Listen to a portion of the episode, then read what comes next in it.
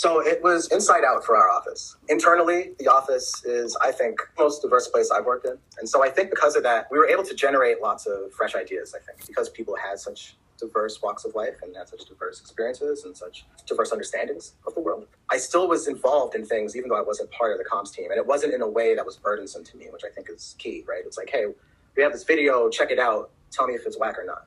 You know, so I saw a lot of the work and the products were just, it was amazing. Like one uh, tactic they used was language. In New York City, so many languages are spoken, we couldn't actually get materials out in every single language. There's like hundreds of languages spoken. Provided materials in a lot of languages, about like 20, I think I would say. Most stuff was in between like 13 to 20 languages or so, the most commonly spoken ones in New York. And so videos and graphics and things like this on social media.